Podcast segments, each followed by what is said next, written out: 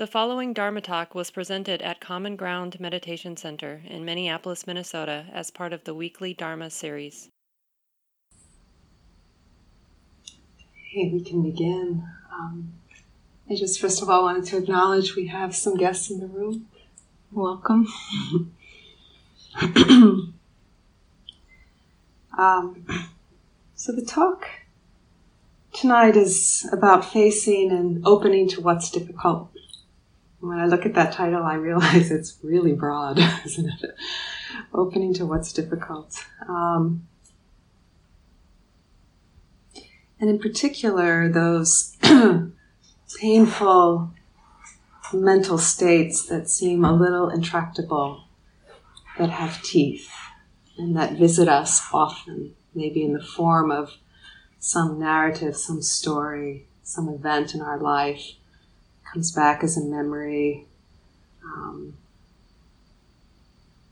that we identify with as me, as mine, and as a problem. So I've just been looking at this in my, in my own mind, you know, with the question of how do I work with this skillfully? Because it feels a little scary. It feels a little dangerous, like like there's a lot of power in this particular mental state, a lot of emotion. And if I'm not careful with how I handle it, there's going to be a path to hell, right? That's sort of the feeling I have around it. As Mark uh, mentioned yesterday, there is this wholesome fear, hiri-ottappa. So, you know, there is some skill maybe in that fear. But I think um, we can investigate, you know, what is the attitude of mind toward these difficult mental states, you know, and they're often strong emotions. And they're unpleasant. You know. And we want to fix, we want to destroy, we want to ignore, you know, and or we want to see it as a teacher. So I think all of those above can be true for each of us. So, what is the mental attitude in the mind toward these difficult mind states? So, maybe even as you're sitting here now, you know, just bringing to mind without judgment, like uh, one particular strong emotion, for instance, that you've been working with. How it's appearing in your mind. What has been the attitude toward it?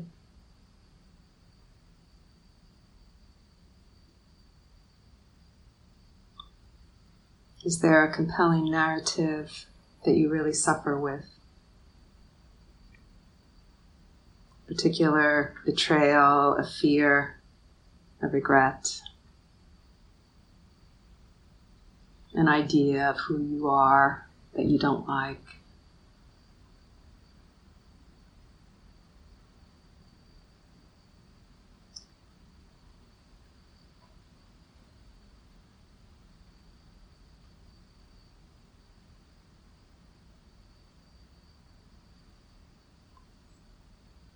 So for me, it feels that it's important that these kinds of scary states of mind are seen and understood as opposed to suppressed and ignored. so in Pali, there's the word kilesas, right? Mental states that cloud the mind. And in English, that's often translated as defilements. Um, I've also seen some other translations like carnal faults and poisons. And it just seems like such high drama, you know. Um, but it can feel like high drama, you know, when we're in the throes of an addiction or we're in the throes of rage. You know, it can feel like high drama.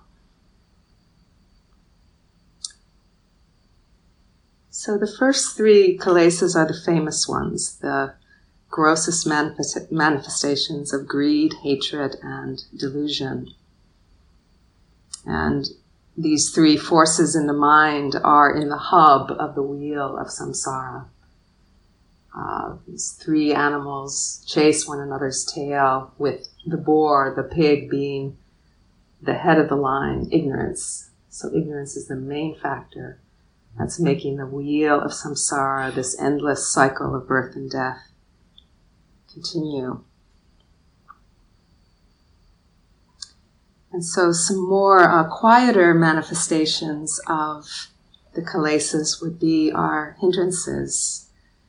Um, and we haven't talked about them much yet, but I'll just name them here. So, there's desire, aversion, restlessness, sleepiness or dullness, doubt, and a few more conceit, wrong view, shamelessness.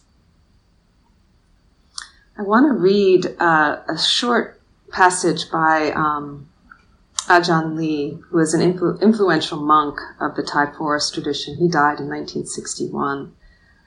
Um, but this little two paragraphs for me points to a useful attitude toward the defilements which might appear as enemies.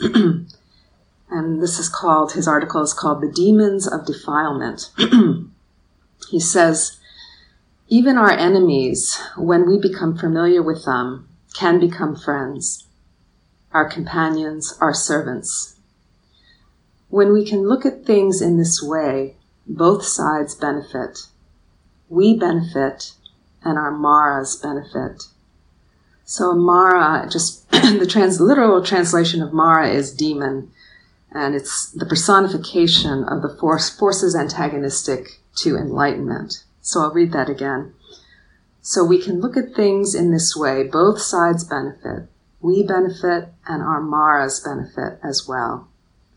In the time of the Buddha, for instance, the Buddha got so familiar with Mara that eventually Mara got converted and felt favorably inclined to the merit and skillfulness that the Buddha had developed.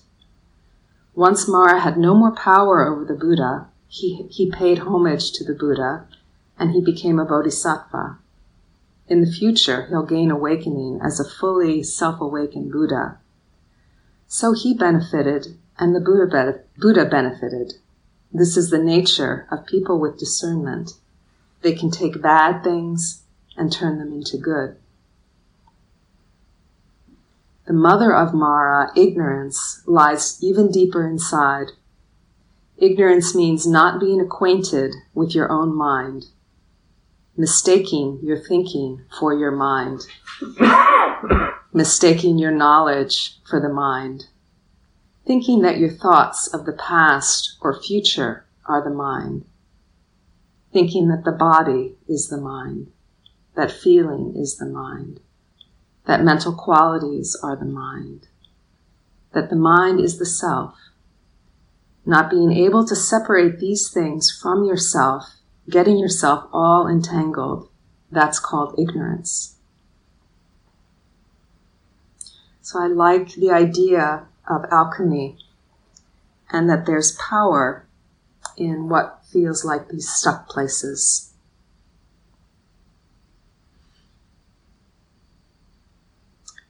And I, I just want to address for a second a lens of helplessness because I think when we do feel sometimes entangled, uh, we can feel helpless to the forces in the mind. We can feel like they're a kind of prison and we don't know the way out. And we might see it as a personal failure, so there might be shame even that surrounds that. so I think it's important to hear that these defilements, these mental states that cloud the mind, are universal and some follow us almost to the end of our path. So our struggle is not unique.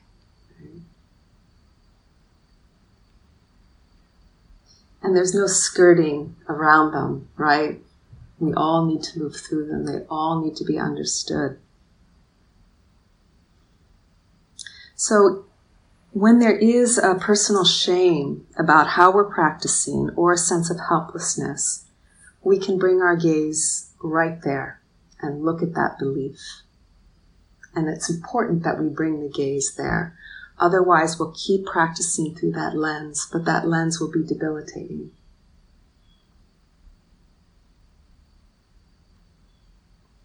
So we can recognize it as a form of doubt. It can be seen, it can be named and felt in the body.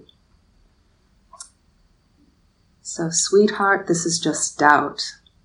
This is just shame. And it's like this. And it's not mine. And, you know, and we can know with some relief that these afflictive forces arise in the mind lawfully. You know, they're not there by accident. They're there due to specific conditions. Uh, but they're not us. And so when we see that feeling of helplessness, you know, we can say, I feel doubt strongly and I'm going ahead.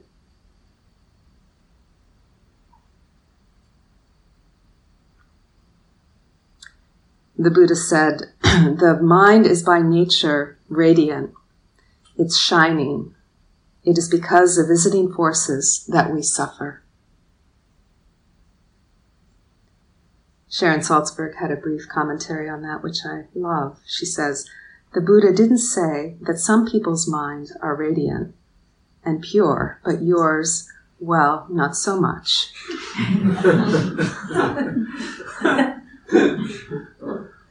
so, of course, he said, Everybody's mind is radiant.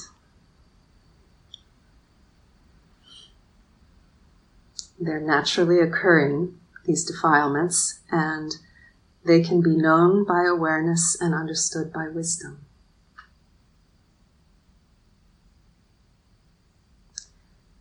I'm thinking of a, a retreat that I was on with U Pandita uh, years ago. Uh, he's a influential teacher, as many of you know, um, from the Mahasi Sayadaw tradition. And um, uh, in, in this Burmese tradition, when you go in to report to a teacher, um, it's not just you and the teacher. There's, you know, a translator usually. Maybe there's someone who's fanning the teacher. There's the person that's going to interview before you, and then there's the person that's interviewing after you. So any sense of privacy you had hoped for, like, let it go, right?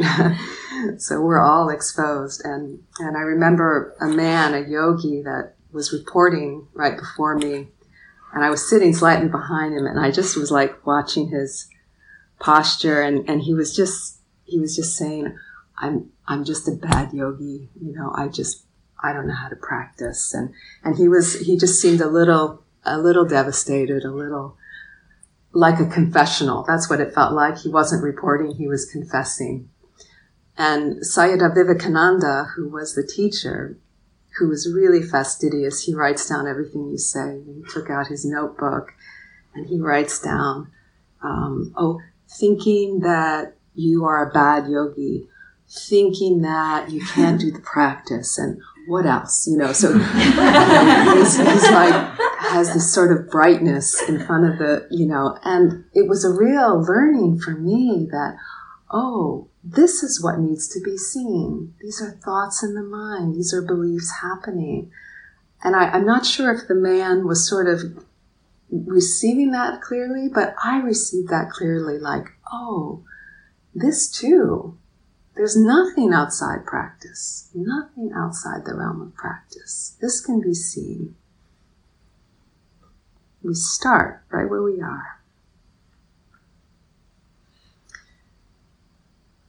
For me, it's been useful to think of sort of the um, two branches of the ways we practice. Uh, just in helping me think about it, you know, we have the we have the branch of wisdom, right, and the branch of compassion, and so sometimes that's referred to as the wings of compassion and wisdom, right? Two wings of the bird, and both are crucial if the bird is going to fly. Um, and ultimately, these two trajectories are not separate, but as practices, we can we can work with them in a separate way. And so, I want to talk first about the compassion wing. so, compassion, you know, as we talked about um, the other day, so the quivering of the heart that opens to what is hard to bear. So, it's one of the uh, Brahma Viharas, um, which are considered immeasurable. Um, so when we're suffering, we can direct compassion toward ourselves.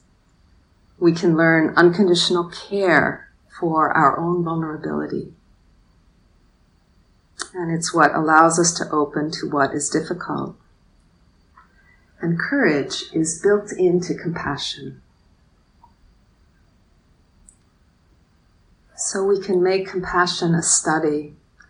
And in a more general sense, we can, we can just study what moves the heart, you know, like what makes the heart open for us. And, and that can be anything. That can be anything. I was taking a yoga class not too long ago, and I'm, i make a regular practice of yoga, you know, really, really attending to the body and mind as I move through the practice. And one day, the yoga teacher, just in the middle of the class, she put on some music. And it was some sort of traditional Scandinavian folk song. I don't even know what it was. But it was really beautiful to me. And I just noticed I just noticed this infusion from the heart. It was just like the heart open and that, and it just, there was this softness and warmth that spread through my body.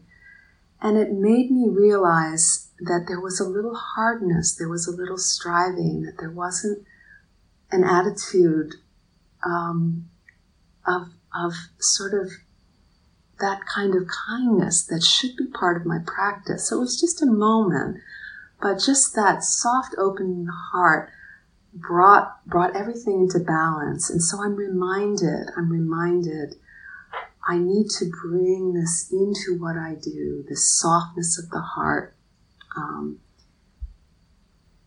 because the work can be hard and we need that support.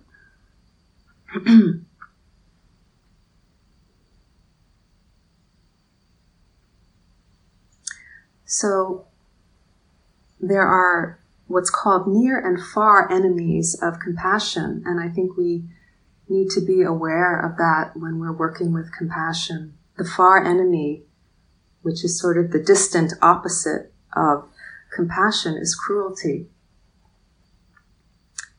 And, and I bring it up because I think we can tend to be cruel to ourselves when we're dealing with an anger or we're dealing with something we don't like, there can be a cruelty in the mental attitude. And what distinguishes cruelty is that we want to strike out or punish whatever is arising, you know, with another person or within ourselves. And we can have that attitude, for instance, toward our anger. We want to strike it. We want to extinguish it. Or we want to ignore it. And this is another kind of cruelty to ignore it. But in a funny way, we might imagine that striking at anger is skillful. And that's why I bring it up specifically, because there can be that idea that that's an appropriate response. But it's actually the opposite. And then the near enemy is pity. And pity can mask as compassion, but it actually has within it some aversion. And you'll know pity when there's a sort of a sense of wallowing or kind of drowning. Uh, there's a soft quality, but it's too soft, right? There's like a, an indulgence in the feeling. We're identified. So with compassion, we're not striking out, rejecting, or ignoring and we're not indulging. So we're holding our suffering in a soft embrace. Those are Analayo's words, soft embrace of mindfulness. I love that. So we can say, I care about this pain. I care about this pain.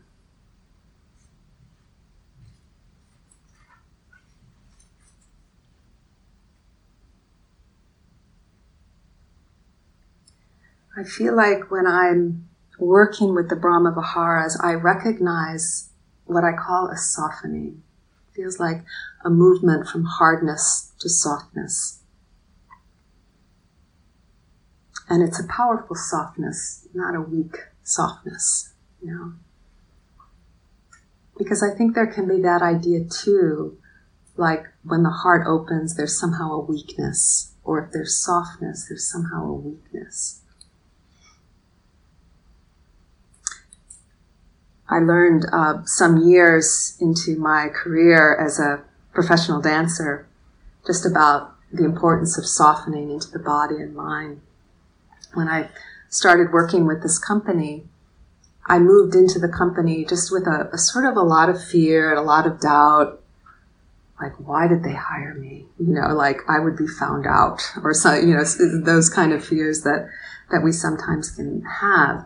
And it made me work really hard and it made me dance hard.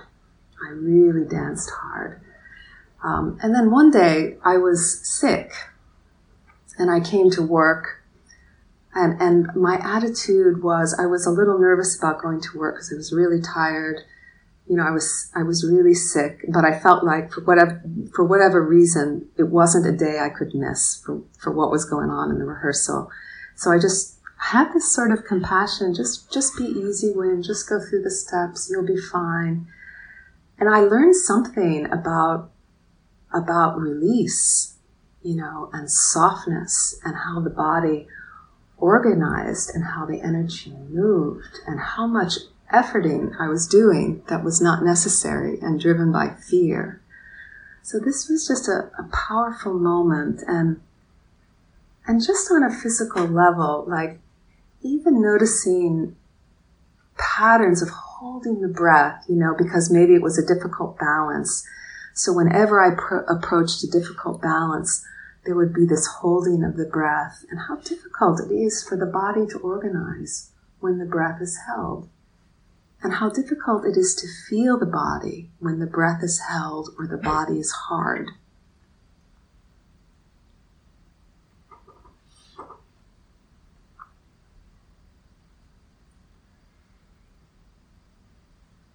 I was thinking about the softness and the power of water. uh, Cecilia, who's on retreat here, Cecilia and I were up by the North Shore um, last month, I think, and we were standing on the rocks by the water mm-hmm. and just like feeling how smooth the rocks were and and the holes and the curves that were formed by the water, you know, moving against them.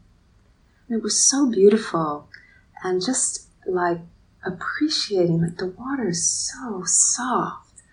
But with time, it has this power to completely shape and mold these rocks. Um, it was just a, a nice image for me. And it, it made me think too that that's the kind of patience that we need. Like, like the water that will again and again and again kind of meet what's ever happening and in a way um, patience. It needs to be as persevering as the mental habits you know. That long time momentum of our mental habits like that patience that can meet that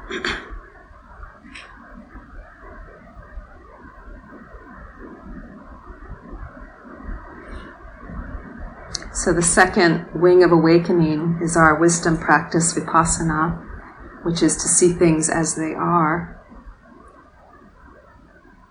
And it's to see things not just clearly, but very clearly.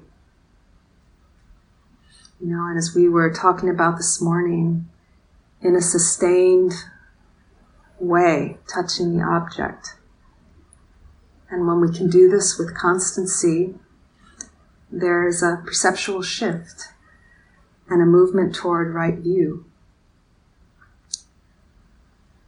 And so I, I, just want to go into a little bit of detail about right view and what right view recognizes. So, first of all, um, you know, right view recognizes a discrimination of objects, right? So awareness isn't fuzzy. In the physical body, we know the difference between warmth and coolness, hardness and softness. You know, whatever is appearing, we know we can discriminate. In the mental realm, we can distinguish between pleasant and unpleasant. We know the specific characteristics of any given emotion or hindrance. We come to know the nature of embarrassment, self doubt, confusion, humiliation, dread. And we can begin to discern what thoughts take us to hell and what thoughts take us away towards something more free, more spacious.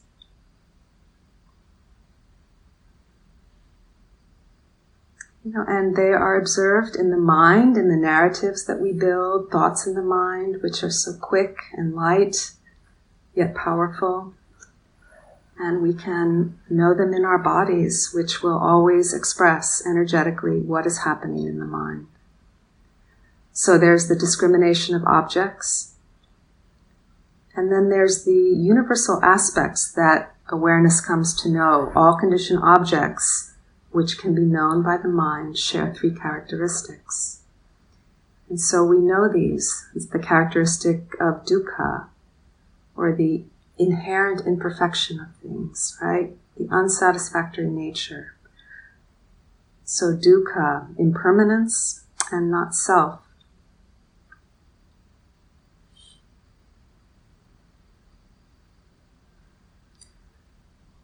So when we're tasting something, for instance, you know, we begin to recognize in that taste that that taste doesn't have any real capacity to satisfy us, right? We can recognize that that taste goes away. It's impermanent. And we can recognize that we are not that taste. And when we can do that with objects like taste or feeling the sensations of the breath, then when we're in a in a mental state like anger, where there's more identification, it's more likely that we can recognize this anger is just dukkha. This anger is impermanent. This anger is not self.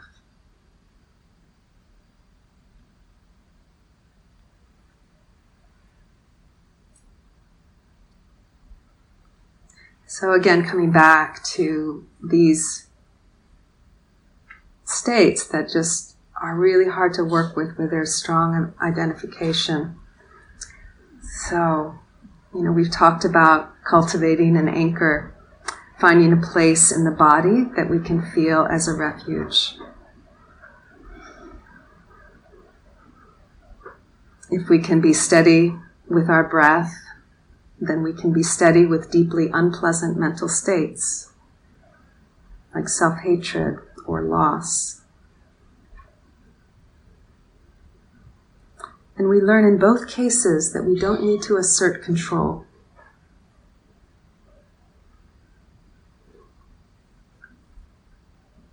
The equanimity in the knowing mind can observe the movement of mental activity.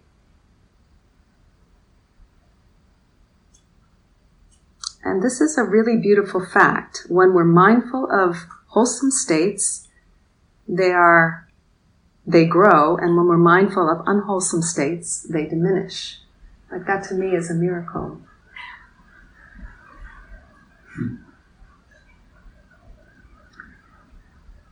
And then there's the acronym that Michele McDonald um, came up with, RAIN. So I know many of you know this, right?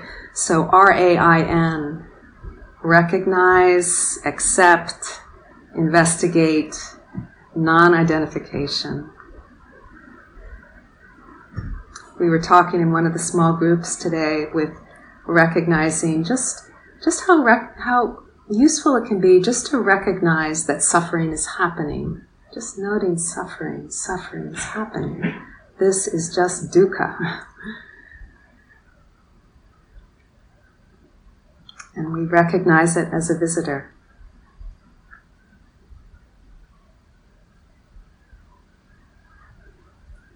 And then there's accepting, accepting the storm, accepting the raging storm, right? The truth is we want to get rid of it. We want to accept it so it will go away. That's kind of, that's kind of what we do. Right? This to me is the most uh, mysterious of the four, this acceptance. It feels like there are many levels that acceptance can happen. But real, thorough acceptance where there's non resistance, like when everything yields, when everything drops away, I feel like that's a moment where the truth of emptiness also can emerge, you know, when the clinging of self also dissolves. So we can kind of taste our acceptance like like our tentative acceptance, our full acceptance, and just sort of notice what we're able to do, you know. Just before this talk, sitting here, was like, I, I saw my mind, I can't wait till this is over. and and it was like and I said, okay, this is like this is like not acceptance and this is what we do, right? We just we bear it, we just bear it and we can't wait for this moment. And so it's like I'm just really playing, like what does that mean? Oh, it's just full, yielding. And I saw, oh, it can happen in moments. And then a thought arises and resistance appears, the eye is contracted. And that can happen like again and again and again. So this has so much mystery. And I, and I also ask the question, you know, what am I so afraid of? What's so scary about fully accepting? What's so scary? That's a really interesting question. You know, this, this image, this word, the unbinding, it's so attractive, you know.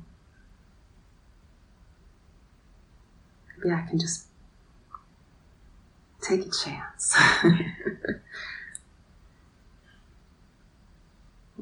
I want to read Thich Nhat Hanh's words. he says, and this is uh, not unlike what Ajahn Lee said, but in a different way.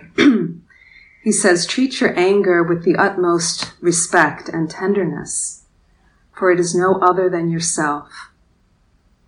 Do not suppress it, simply be aware of it. Awareness is like the sun. When it shines on things, they are transformed. When you are aware that you are angry, your anger is transformed. If you destroy your anger, you destroy the Buddha. For Buddha and Mara are of the same essence. Mindfully dealing with anger is like taking the hand of a little brother. Now that feels radical to hold the hand of our anger, to hold it like a friend. That kind of intimacy.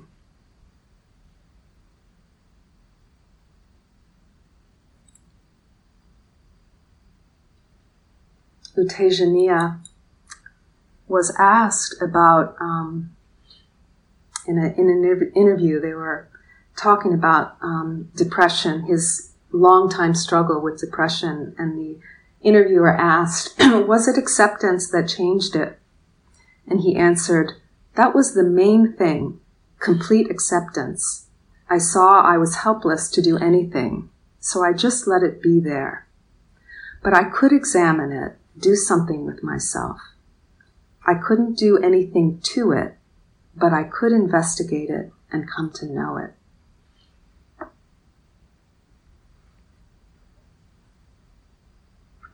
So, how do we investigate? It's a really interesting question. When we have a doubting mind, how do we investigate? So, I think we look at the view that's in the mind, we look at the stories that are in the mind that feel real to us what words are moving through? What images do you see? And then look with a real like clarity. What are those images? Are they in color? Are they black and white? Are they cloudy? Are, are they fuzzy around the edges? Do they come and go? You know, like take a real specific interest. Note the unpleasantness.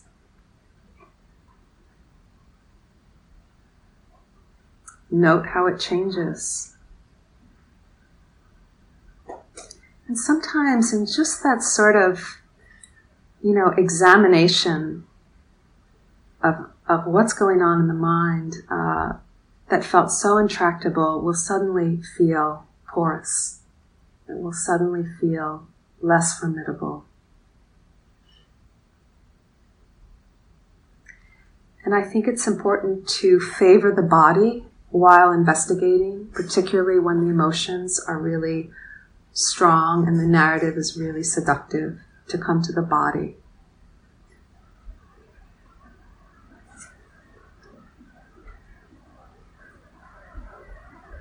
The sensations of the body are relatively concrete and we can absorb into them. We can actually be interested in them. We can make it a mission to know how every defilement shows up differently on a physical level. That's really interesting.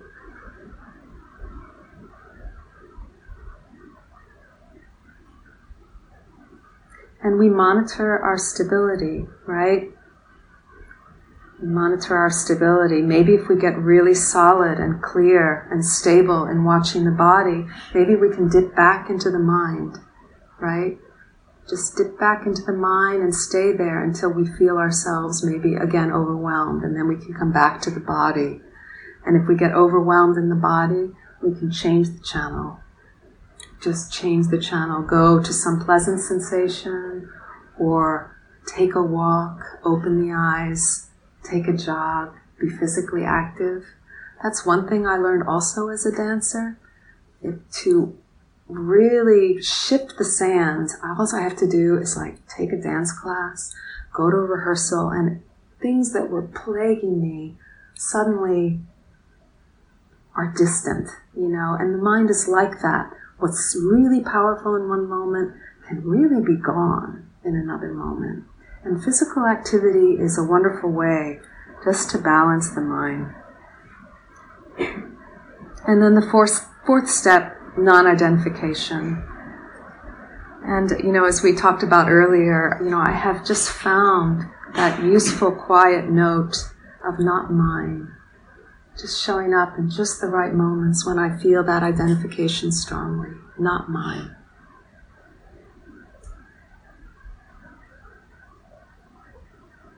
I want to, uh, I just want to mention Ajahn Sucitto for a moment. Um, who's a, a really lovely monk from the uh, Thai forest tradition, and he talks a lot about body, a lot about softness. And um, I was listening to a talk he said, and, and he was saying when there are difficult perceptions like betrayal and grief, the body shuts down, the heart shuts down. Um, and it's in the stillness of our retreat where there's an opportunity to allow these perceptions space. We can uh, allow them to arise. We can feel them. We can let the energy move.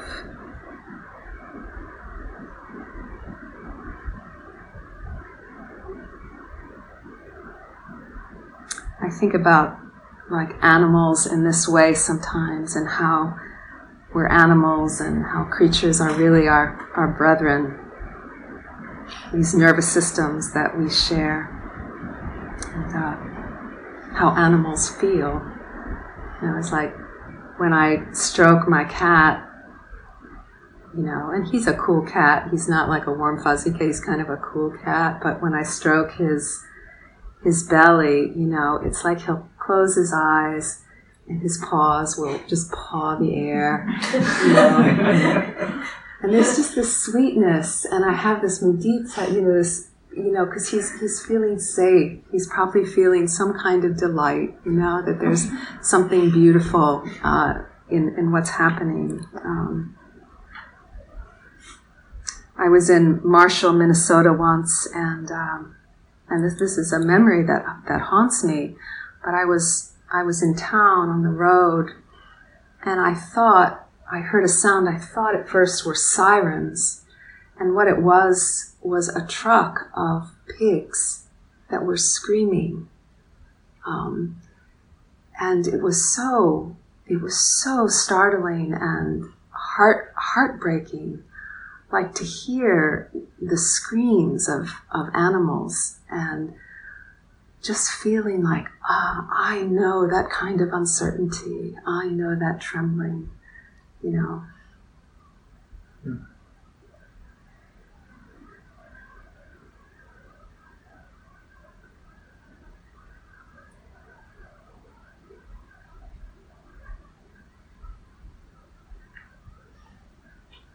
One of my teachers, um, her mother uh, really suffered during World War II. And um, my teacher would talk about, as she was growing up, how her mother would howl.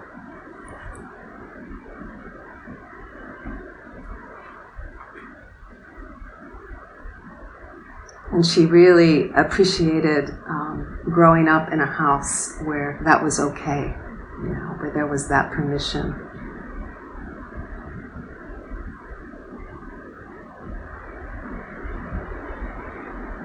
And so we can remember that, you know, if we don't feel, the heart can shut down, the body can shut down.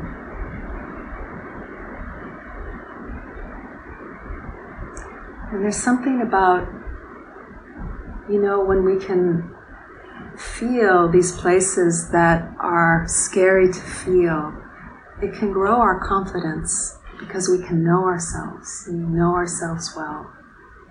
And there's a beautiful poem. um, this is by a Japanese poet, Izumi Shikibu. And she says, Watching the moon at dawn, solitary and mid sky, I knew myself completely, no part left out.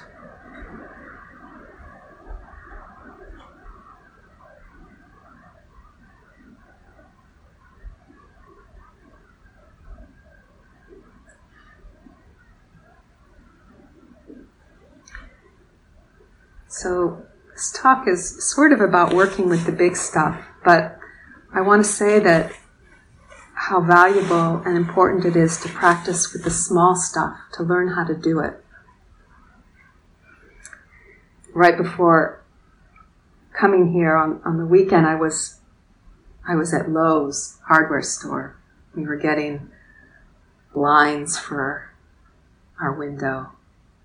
Um, and it ended up just being a difficult experience. It was like a twilight zone at Lowe's.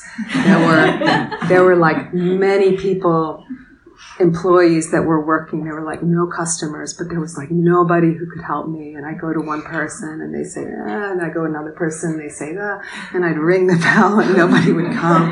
And it was just sort of this adventure in frustration. And finally, a, a woman came who just had a chip on her shoulder, like I was annoying, I was getting in the way of her day. And we had some difficult, you know, it was just difficult after difficult, right? And and you know, I was I had just come from retreat, so I'm just kind of right there with it. I'm noticing the mind, I'm noticing the body, rah, rah, rah. um, but you know, when I got home, when I got home, and I was four hours. I was four hours at Lowe's. It's like, how did that happen? You know, like, like but I got home. Mark and I were going to go to the store, and um, and I just felt, I felt like, oh, there's like this stuff. There's this hardness in the body. It was like I was wearing a coat. And I said, Mark, just give me a minute. Just give me a minute. Yeah, and I lied down on the couch and I just felt what I was feeling. And there was so much. You know, it was like all this stuff through the whole front of the body and, you know, and all like these little narratives about, you know, not being seen or not being respected or, you know, like just, just infinite, like just things. And it was so great just this very low stakes thing, right? I was not invested in Lowe's or the shades I was buying. yeah. But, but to, to practice, you know, because it touched something real, it touched something deeper than what was going on at Lowe's, right? So we, we practice with these things and, and it felt really wholesome. And I, and I had an image just like after working with it, know, I don't know if you know the paintings of Frida Kahlo, but sometimes she just has like plants growing out of her and I felt like, oh, this is what it's, it's like tending a garden as I lie down here. It's like tending a garden.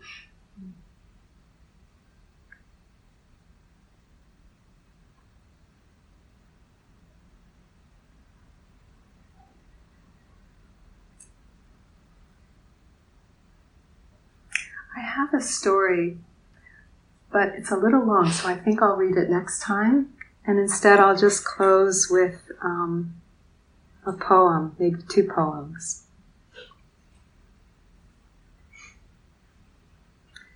So, uh, this is called Awakening Now by Danna Faulds.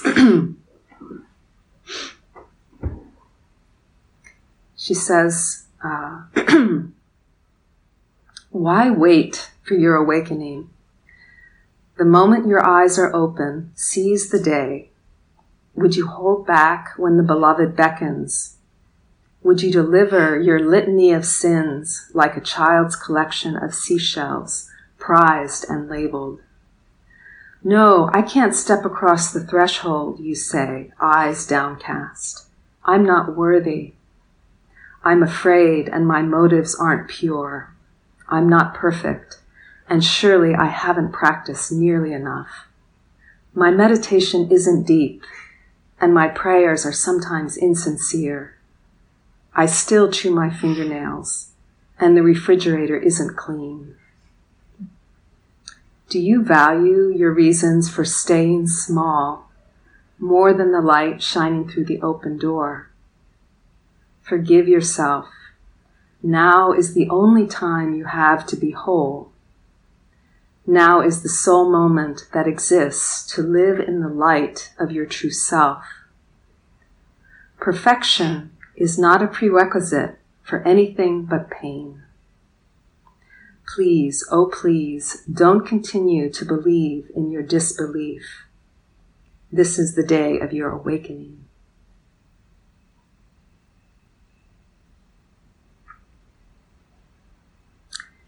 And I'll end with our beautiful Rumi and his poem, The Guest House.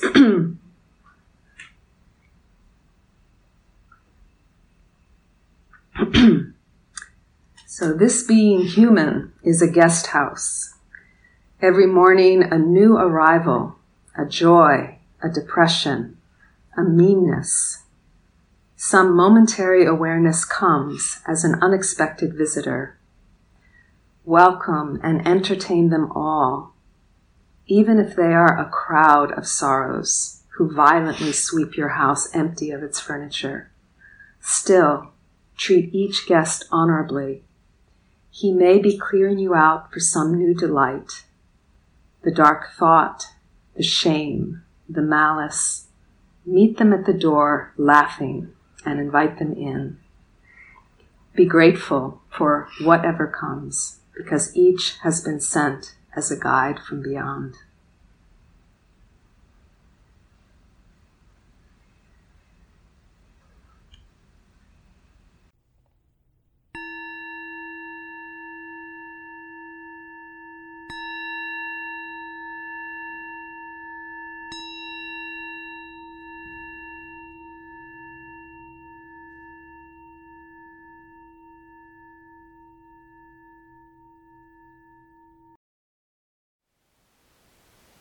Thank you for listening. To learn how you can support the teachers and Dharma Seed, please visit dharmaseed.org slash donate.